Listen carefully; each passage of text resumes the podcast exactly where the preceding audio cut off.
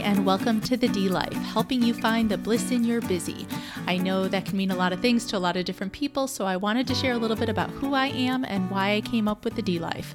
My name is Daniela, and I've been a social worker for over 20 years. I'm a mom, a wife, a sister, a daughter, and I know what it's like to unfortunately live that busy life.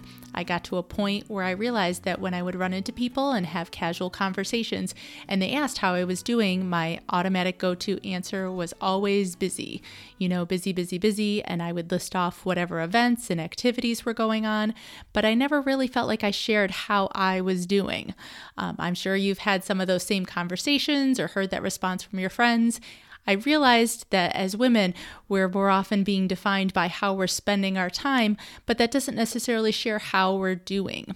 Um, I never shared if I was feeling stressed or feeling sad or even happy. I was being defined in a way that just didn't feel was authentic or true to myself. So I began to take a step back and consciously make a choice when someone asked me that question, finding a different answer other than busy as well as I began to reshape and actually develop for the first time a self care routine so that I began creating the habit of giving purpose to the things that brought me joy. So, by changing how I spent my time, I changed the conversation as well as myself.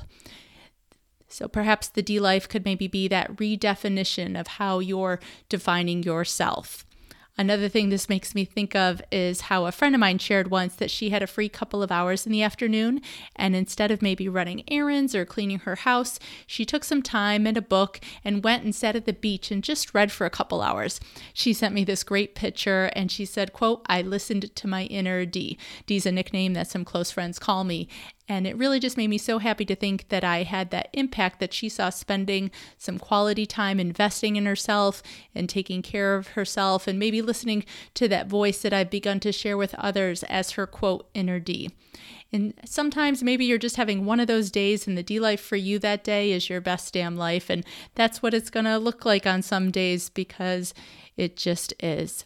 So, as we go on this journey and create different episodes and hopefully have different conversations, I don't want you to feel like I'm lecturing or that this is a monologue.